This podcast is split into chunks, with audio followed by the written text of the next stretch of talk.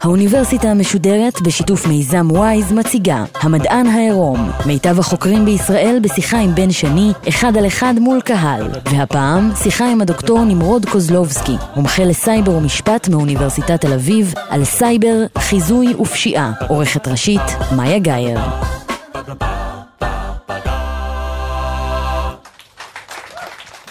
ערב טוב לכם, האורח שלנו הערב דוקטור נמרוד קוזלובסקי חוקר ופועל בתחום שלובש מדי יום פנים יותר ויותר מפחידות. אנחנו מדברים על התחום שקרוי סייבר. תחום חדש יחסית כשמדובר במדע, תחום שנולד ככל שהתחלנו כולנו לחיות באינטרנט. הרשת שהחלה את דרכה כשם נרדף לחופש, מקום שבו כל אחד מאיתנו יכול לחיות חיים אנונימיים, להפיץ את האמת שלו, לנהל חיי מסחר, חיי חברה וחיים בכלל אבל לא נדרש הרבה זמן עד שברשת הזו גם הופיעו מי שיודעים לנצל אותה לרעה. ואם פעם חשבתם שהאויב ברשת הוא תיכוניסט משועמם בחדר בפרברים שגונב ממכם סיסמאות ומספרי כרטיסי אשראי, הרי שהיום הפשיעה ברשת גדולה יותר וממוסדת יותר, והניצול לרעה שלה כבר הופך לנשק קונבנציונלי במלחמות בין מדינות ובין גורמים שמבקשים להשפיע על כל תחום בחיינו. מקרב על התדמית של מנהיג צפון קוריאה ועד להטיית תוצאות הבחירות בארצות הברית.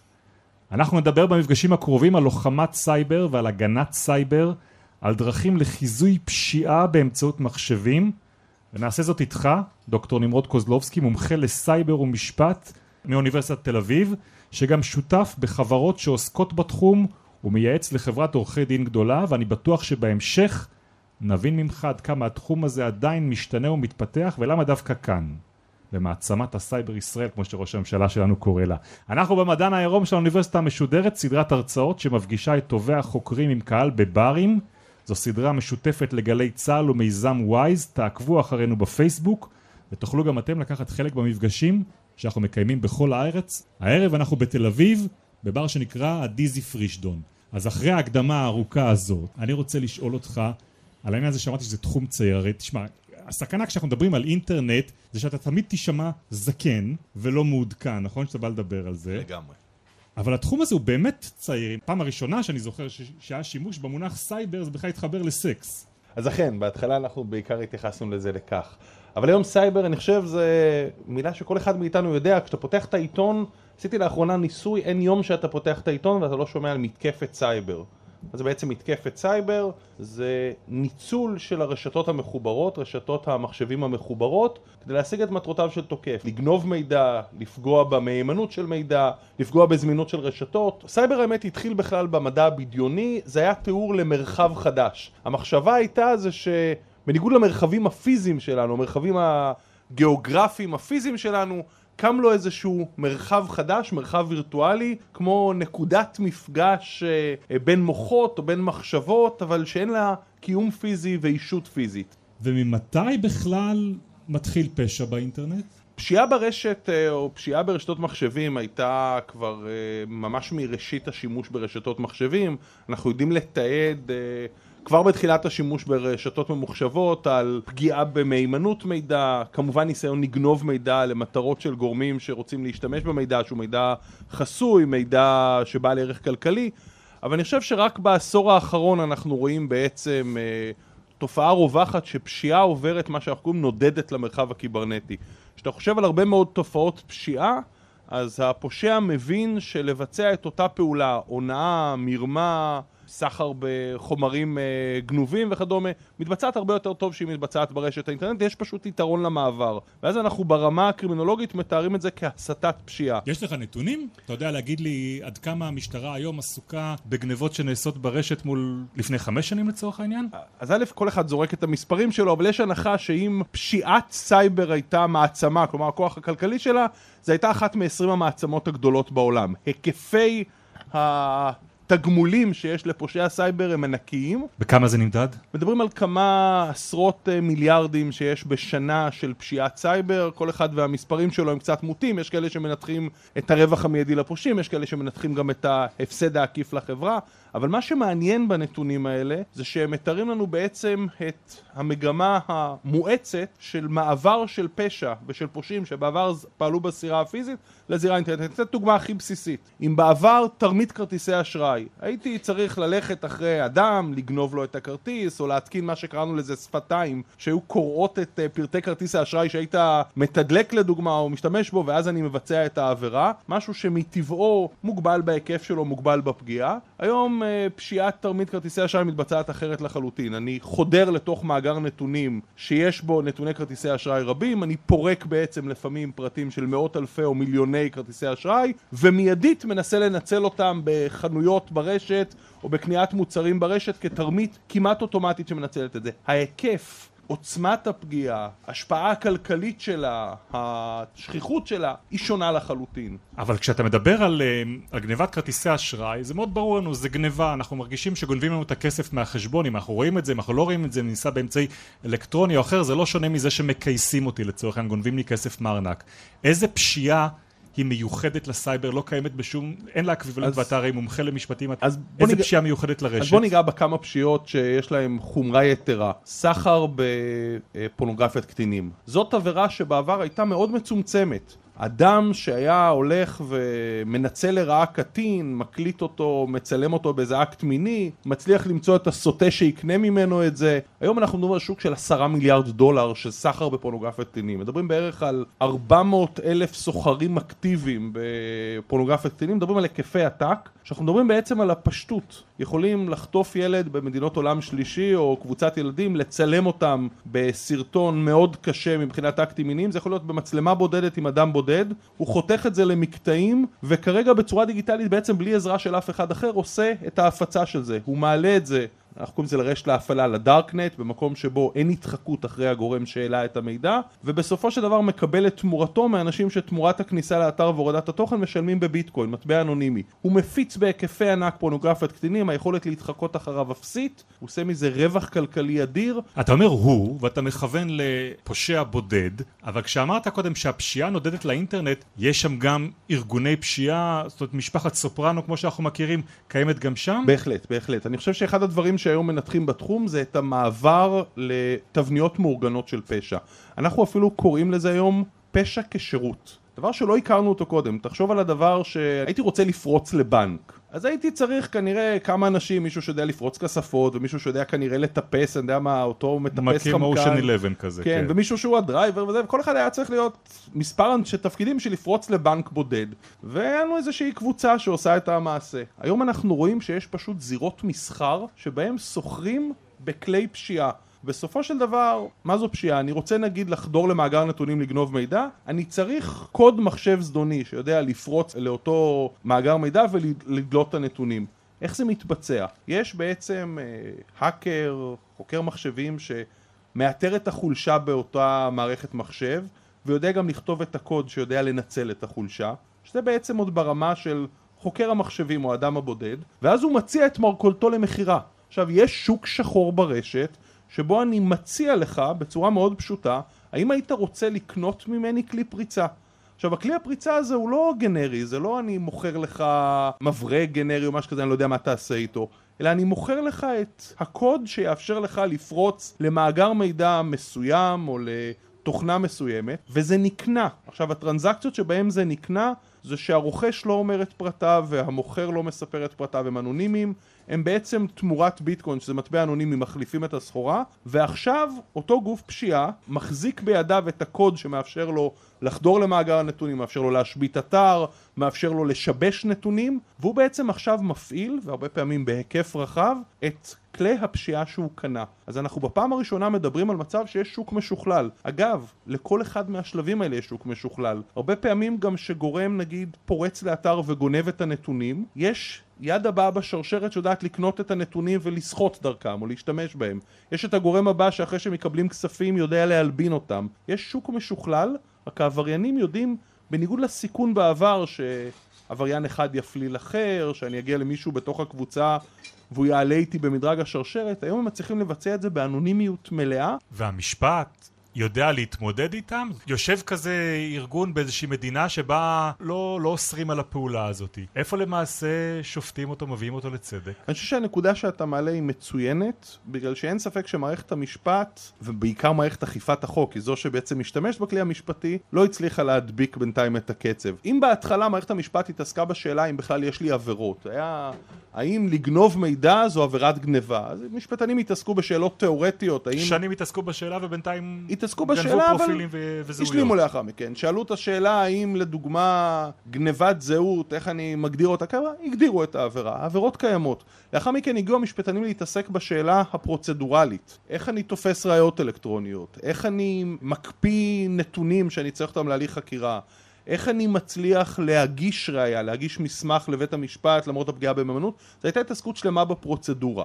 לאחר מכן המשפטנים עברו להתעסק בשיתוף הפעולה הבינלאומי, ההבנה הזאת שהרבה פעמים אם אני לא אצליח לשתף פעולה בין מדינות, כמעט כל פשע אינטרנטי הוא פשע בינלאומי. מישהו מתל אביב רוצה לתקוף מישהו בתל אביב, הוא יכול לעשות את זה פשע בינלאומי, הוא יכול להשתמש דרך שרת זר, או להשתמש בשירותים של חברת מחשבים זרה ולהפוך את זה לפשע בינלאומי במובן שכדי לחקור אותו יצטרכו שיתוף פעולה של רשויות זרות. זאת אומרת מה, לא יכלו להעמיד אותו למשפט פה בתל אביב? הבעיה היא לא העמדתו למשפט, הבעיה הרבה פעמים זה השגת הראיות והחקירה. קח לדוגמה בסיסית, אדם ישראלי שמחליט לעשות עבירה של לשון הרע, ועושה את זה דרך בלוג. תחשוב בלבד שהוא עושה את זה דרך בלוג של וורדפרס, שזו חברה אמריקאית. אם היום משטרת ישראל רוצה לחקור מי פרסם את זה, איזה פרסומים בוצעו וכדומה, כדי לחקור את האירוע הזה, למרות שיש סברה שמדובר באזרח ישראלי שרצה לפגוע באזרח ישראלי אחר, היא צריכה הרבה פעמים להוציא צווים לחברה אמריקאית להביא את המידע. חברה אמריקאית אומרת, עם כל הכבוד למדינת ישראל, אני חברה אמריקאית מצייתת לצווים אמריקאים, זה הופך להיות חקירה בינלאומית. מספיק לפעמים גם שהמידע עוד אוחסן בשרת נוסף, וזו חקירה בינלאומית רבת מדינות. לכך היה צריך אמנות, הקימו אמנות בינלאומיות למדינות כדי לשתף בחקירת עבירות מחשב. ויחד עם זאת, הנקודה שממנה התחלת, אנחנו קוראים לזה הרבה פעמים הארביטראז' המשפטי. פושע יודע לנצל את אותם סדקים בין מערכות המשפט, את אותם פערים. הוא מבין שבמדינה מסוימת, לדוגמה, רשויות האכיפה חסרות מוטיבציה או לא יעילות בלאתר ראיות מחשב. הוא יודע שאין להם לפעמים את הכלים. מספיק שאני אבצע חלק מאקט הפשיעה במדינה שאין לה את היכולת או הרצון לשתף פעולה, שאני אכשיל כמעט לחלוטין את יכולת האכיפה. הבעיה האמיתית היום היא בניגוד לסברה של הדיוטות שאינם משפטנים, שהבעיה היא שהחוק לא התאים את עצמו, אין לנו בעיה אמיתית בספר החוקים לגבי עבירות המחשבים. אין לנו גם בעיה אפילו בסדר דין הפרוצדורלי איך להעמיד לדין. הבעיה האמיתית היא בחוסר האפקטיביות של האכיפה. יודע היום פושע שהוא יכול בצורה מאוד פשוטה, בלי הרבה תחכום, להסתיר את תקוותיו באופן שלא ניתן יהיה להתחקות אחר זהותו, במגוון כלים פתוחים ברשת, כלים של אנונימיזציה, שרתים שמאפשרים לו גלישה מכתובות מתחזות, הוא יודע שהוא יכול להצפין את המידע באופן שגם אם יתפסו את פיסות המידע לא ניתן יהיה לקרוא אותן, הוא יודע שהוא יכול לעשות את העבירה באופן שתעבור תחת כמה מדינות ותסרבל לחלוטין אם לא תכשיל את האכיפה והוא יודע דבר נוסף שהוא יכול לעשות את זה בצורה שהוא ימחק במהלך הדרך חלק מהראיות. מה לגבי ההגנה? עד כמה ההגנה מפגרת אחרי הפשיעה? אז פה זה מאוד מעניין. אחד הדברים שאני חושב שבדרך כלל אנחנו נוטים להתייחס אליו הוא עד כמה אנחנו בסיכון יותר גדול, עד כמה הפושעים התקדמו, ובדרך כלל התיאור הוא תיאור אה, קצת רדוד. צריך להבין שהמרוץ הזה הוא לא ש...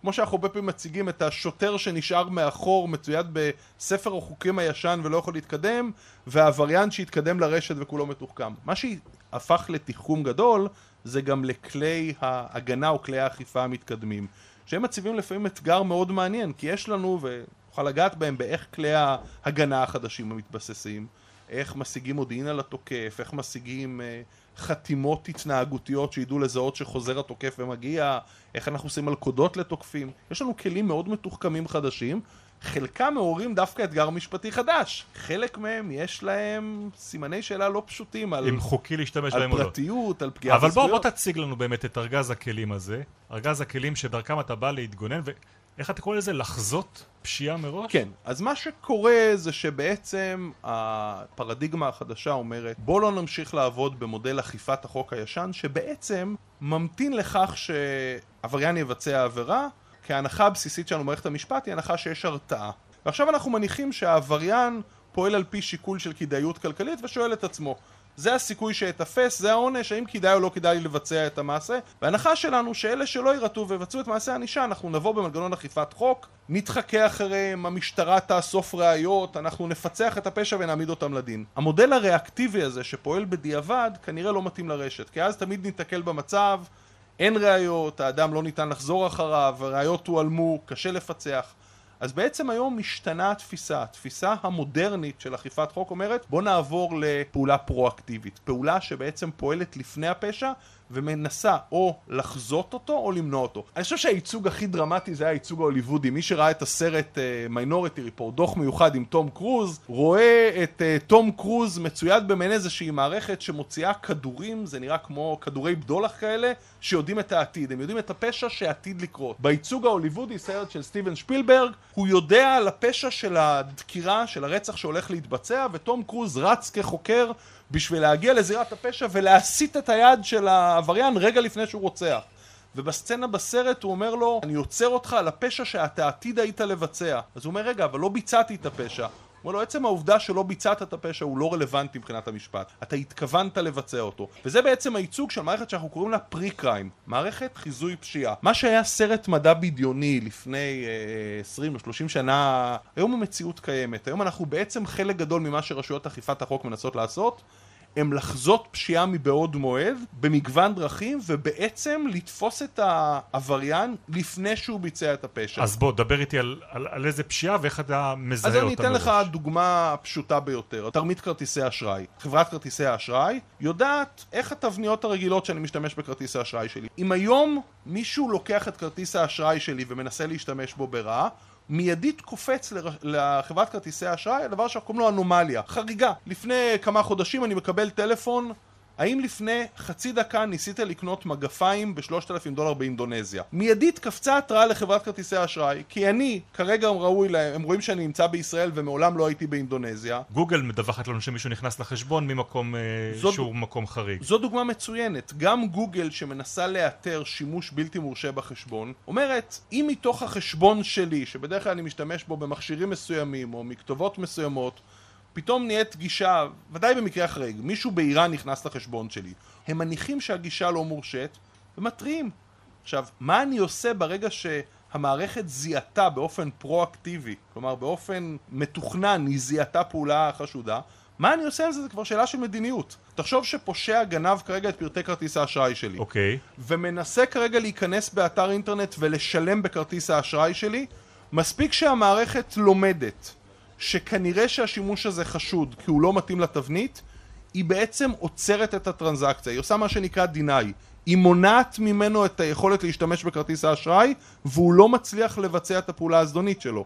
אבל איפה זה מגיע לחיזוי פשיעה? מצוין. אז פה, בחלק מהדברים אנחנו פתאום מתחילים ללמוד שבעצם מבחינה ממוחשבת, הדבר הזה של ללמוד על כוונה, ללמוד על, אנחנו קוראים לזה ללמוד על אינטנט של בן אדם, וממנו ללמוד או לחזות את הצעד הבא שלנו, חל הרבה פעמים גם על פעולות אה, זדוניות. אם אדם במספר חיפושים שלו בתוך מערכת בורסאית רואים שהוא מחפש לגבי מניה מסוימת ובמקביל אותה כתובת מזינה מידע אודותיה. זו אינדיקציה מאוד חזקה שכנראה הוא מנסה או עשוי לנסות להשפיע, להשפיע על שאר המניה. איך היום רשות ניירות ערך פועלת? היא מנסה לזהות תבניות שנראות חריגות או פעולה חריגה של ברוקר או של אה, חבר בורסה שמתבצעת כלפי מניה מסוימת ומנסה להעריך או לחזות שכנראה כלפי מניה מסוימת הולכת להיות פעולה שהיא פעולה של מניפולציה, השפעה בדרכי תרמית על שער, שימוש במידע פנים. חלק מהדברים אגב יש לנו אינדיקציות מוקדמות מעניינות גם לפשיעה פיזית. המערכת אולי שהיא הכי מעניינת מכולם היא מערכת אמריקאית שנקראת FAST, Future Attribute Screening Technologies. זה פרויקט שהיה נחשב כמעט כמדע בדיוני עד לפני כמה שנים והיום היא מערכת חיה. בעצם אמרו האמריקאים רגע, אני יודע לחזות גם כוונות זדון על פי ממדדי גוף של אדם. בסופו של דבר כמעט כמו שאנחנו מדברים על uh, גלאי שקר שיודע לחזות שאדם משקר על פי הקול שלו היא אמרה רגע בעצם רמת ההזעה שלך, רמת הרטיבות בפה, העצבוב שלך של השרירים מתחת לעיניים תנועת האישון שלך, עומק הנשימות שלך, המנעד של הקול כל אלה מלמדים בין היתר על כוונת זדון. דוגמה מאוד פשוטה אבל מעניינת. חשדו שיש שיעור מאוד גבוה של אה, מה שנקרא אונס מבין השיחים בקמפוסים בארצות הברית. אחד החששות הכי גדולים של הורה אמריקאי ששולח את הילדה שלו לקולג' האמריקאי, שהיא תגיע בלילה למעונות ומישהו יקפוץ אה, שיכור אחרי המסיבה ויפגע בה. מישהו לא מוכר. מישהו לא מוכר. עכשיו, איך אני יכול במערכת מחשב לחזות שזה הולך לקרות? נניח אני מצלם את האזור, והמצלמה מגלה שכשנערה נעה לבד, יוצא כרגע מתוך סמטה חשוכה, גבר, שאין אינדיקציה לקשר מוקדם. כלומר, בבדיקה הם כנראה לא במעגל החברתי הקיים, ורואים שבעוד שפניה כלפי קדימה, הוא מדביק צעדים לגביה, ורואים נגיד קשיחות בשרירים שלו, ורואים גם מממדדי הגוף שלו רמה מאוד גדולה של עוררות אגרסיבית, שיש ממדדי גוף שמלמדים את זה. מה מלמד על עוררות אגרסיבית מה ש- שמצלמה מזהה? אז מה שמעניין היום, וזה אנחנו כבר קצת לא ערים לזה, יש לא רק מצלמות אלא סנסורים שיודעים ללמוד בצורה בלתי פולשנית על הרבה מאוד ממדדי גוף שלנו.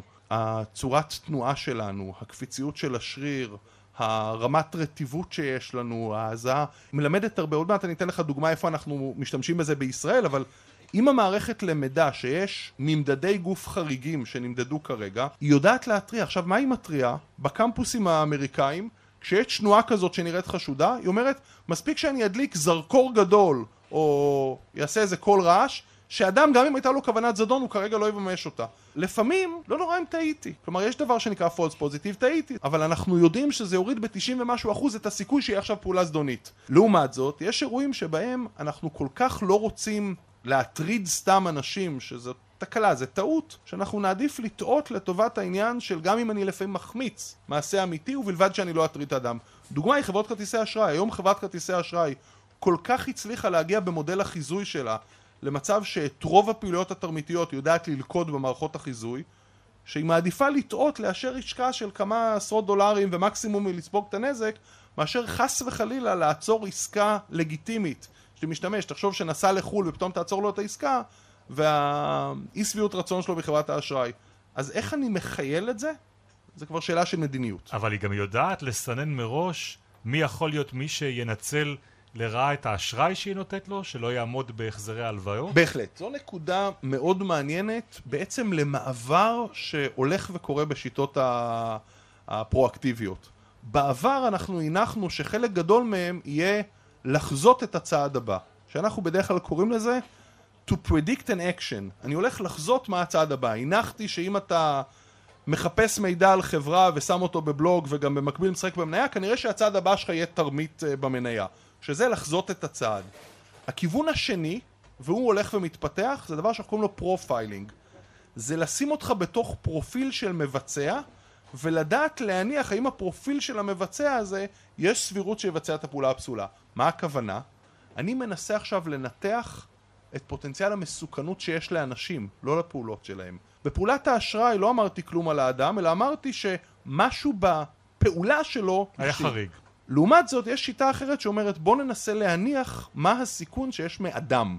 הערכת מסוכנות של אדם. השיטה הזאת בעצם מניחה שבכל אחד מאיתנו יש איזשהו פוטנציאל מסוכנות אחר כלפי פעולות אחרות, ושטכנולוגיה יודעת בעצם להעריך מה פוטנציאל המסוכנות. אתה ביחס לסיכון הזה, אני אתן לך דוגמה, כל, כל החיים שלנו מוצפים בעצם בסיכונים שצריך למדוד.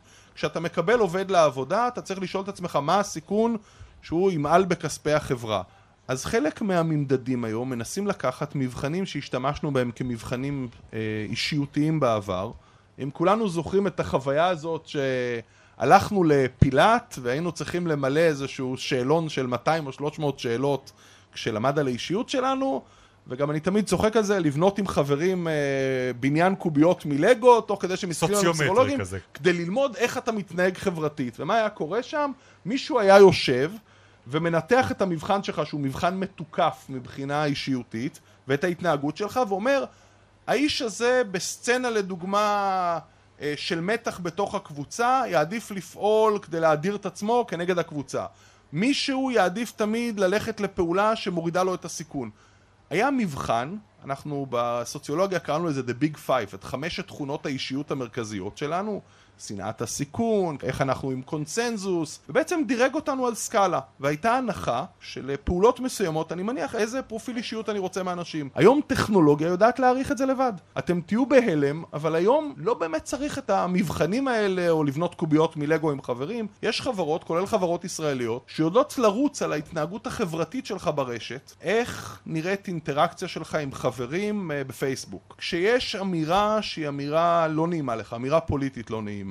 האם אתה מנהל שיחה, או אתה מגיע בפוסט השני מיידית להתלהמות ולמשהו שנראה, אנחנו קוראים לו flaming? האם כשיש... אה, סיטואציות שונות של אדם אחר, האם אתה מפרגן לו ומאדיר אותו, או אם אתה תנקוט בפעילות שהיא קנאית ותנסה להפך, להציג אותו בצורה צינית. ומה, ואם מחר אני אחפש עבודה בבנק, אז הסריקה הזאת של הפייסבוק שלי על ידי אלגוריתם שבודק בכלל את הלייקים שאני מחלק, תגיד להם אם אני אדיב או לא אדיב? לגמרי. אז היום אנחנו בעצם לא יודעים, אבל ברקע פועלת טכנולוגיה, הרבה פעמים זה איזשהו אקט, תחשוב, אתה רוצה לקחת היום הלוואה ממה שקוראים לזה פיר טו פיר לון, הלוואה עמית לעמית. זה בעצם הלוואה לא מהבנק, אלא הלוואה מתוך העובדה שאנשים אחרים מעמידים הלוואות. דרך אחת, אם אתה רוצה, זה תיתן לנו את הרשומות הבנקאיות והיסטוריה והכל, ונחליט האם אתה רשאי להלוואה. דרך שנייה, תן לנו את הגישה לחשבון הפייסבוק שלך, ואנחנו בעצם ניתן דירוג מבחינת סיכון שלך כלווה. בעצם אנחנו אומרים לך, תשמע, אנחנו לא נשתף עם אף אחד את המידע הזה, אם נחלטנו לא לתת לך אשראי, אף אחד אחר לא ידע את ההחלטה, אבל אנחנו מקבלים. עכשיו, איך אני מקבל את ההחלטה? אני מסתכל בהתנהגויות שלך, האם אתה כנראה הולך לקראת פעולה שיש לה פוטנציאל לסיכון מאוד גדול. זה נשמע לנו נורא מוזר, אבל אני פתאום רואה אם יש איזושהי צניחה בהתנהגויות החברתיות שלך שמלמדות שאתה נכנס לדיכאון. האם אני למד מתוך אינטראקציות שלך עם uh, בת הזוג שלך, שרואים שאתם פחות ביחד, מה שמלמד אותי שיש סבירות כלשהי שאתה הולך לפני גירושין וסיכוי של פוטנציאל כלכלי אחר. אני מנסה ללמוד מגרף ההתנהגויות שלך, האם אני רואה שיש לך פתאום נוכחות הרבה יותר גבוהה בסביבת אלכוהול, או הרבה יותר שימוש במילים אגרסיביות. עכשיו, מגוון טכנולוגיות יודעות לעשות את זה. יודעות לעשות טכנולוגיות שמנתחות מה שנקרא את ההתנהגות החברתית שלך. יש טכנולוגיה שאנחנו קוראים לזה Natural Language Processing, יודעת לאבד שפה טבעית. יודעת לרוץ על הפוסטים שלך ולראות כמה פעמים בפוסטים יש נגיד שפה שהיא שפה אגרסיבית, שימוש במילים שהן מילים שמלמדות אלימות. היא גם יודעת לרוץ על התמונות שלי? אז זהו, אז יש גם טכנולוגיה שיודעת לרוץ על התמונות. טכנולוגיה שיודעת לרוץ על התמונות לדוגמה יודעת, וזה נקרא Computer Vision, זיהוי תמונה, יודעת לזהות מדברים בסיסיים, כמה פעמים אתה נראה בסביבה של קרבה לאלכוהול. תחשוב נגיד על הסיפור של אובר. זה נשמע לנו הזוי. מי מאיתנו היה מעלה על דעתו לתת לאדם, נקרא לזה בשפה יפה, בין עבודות, להחליט שאני סומך עליו שהוא יסיע אותי. זה היה נשמע לנו הרבה פעמים מוזר. אז אובר הבינה שבאמת אחד הפוטנציאל סיכון המאוד גדולים שקיימים לה זה שאולי אדם אגרסיבי יותר, או אדם לא, לא כל כך אה, עם תבניות התנהגות רגילות, יסיע אנשים. אז היא החליטה, אני צריכה למדוד את האנשים מראש. אז אובר אמרה, אם אתה רוצה להיות נהג אובר, אני רוצה או שתעבור איזשהו מבחן התאמה, או שתרשה לי להיכנס לפייסבוק שלך ולבדוק האם יש לי איזשהו אינדיקציות חשודות. כי היא אומרת, הסיכון שלי יותר מדי גדול שאני בפלטפורמה אתן לך כרגע אה, לנהוג אנשים. צריך לנתח אותי, האם משהו במאפייני אישיות וההתנהגות שלי מלמדים שכנראה אני הולך לעשות את זה. זה נשמע שאתה נורא סומך על המערכות האלה. שאתה חושב שהם עושים את העבודה שלהם נורא טוב. תראה, אני אגיד לך ככה, פה יש לי איזשהו, אני חושב, אמביוולנטיות. מצד אחד אני חושב שההתקדמות שקרתה לנו ברמה הטכנולוגית במערכות שיש להן יכולות חיזוי או יכולות הערכת אנשים, היא פריצת דרך מרתקת להרבה מאוד דברים. אה, שיש לזה כמובן פוטנציאל מאוד גדול לשימוש במערכות האלה. מצד שני, אני גם חושב שיש אה, צד בעייתי לדברים האלה. עצם העובדה שאלגוריתמים פועלים ברקע ואני לא בדיוק יודע מי כתב אותה, מה ההטיות שלו, איזה מידע הוא מחפש. יוצר איזה מצב, אני קראתי לזה לאחרונה בהרצאה שנתתי, שאנחנו בעצם מתנהלים על פי מראה אלגוריתמית. יש את נמרוד, אבל יש את בעצם נמרוד כפי שמערכת המחשב רואה אותו. שכל הזמן אוספת את פיסות המידע עליו ומייצרת איזשהו סיפור אודותיו או איזו הערכה על נמרוד. והרבה פעמים מה שיכתיב את החיים שלי זה לא הנמרוד הפיזי שיושב כאן, אלא הנמרוד הדיגיטלי ואיך הוא נתפס. והבעיה הגדולה מאוד שיש לי זה שאני לא בדיוק אדע מי כתב את האלגוריתם ולמי הוא העביר אותו ולמה זה שימש. אין לי ספק שחלק מהשיחה שאנחנו צריכים לנהל היום כחברה זה מה המשמעות לחיות בסביבה שבה יש שיטור אלגוריתמי, שחלק גדול מחיינו משוטר על ידי אלגוריתמים שמסתכלים עלינו, מעריכים אותנו, מנתחים אותנו, מוסרים את המידע לאחרים, אבל אנחנו לא ערים לזה. אני חושב שעל זה אנחנו נדבר בדיוק במפגש הבא שלנו איתך. דוקטור נמרוד קוזלובסקי, אל תלך לשום מקום. אנחנו ניפרד עכשיו מהמאזינים שלנו בגלי צה"ל, ונמשיך את השידור בשבוע הבא. עד אז נודה לצוות שלנו בגלי צה"ל ולשותפים שלנו במיזם וויז, ועד הפעם הבאה, לילה טוב.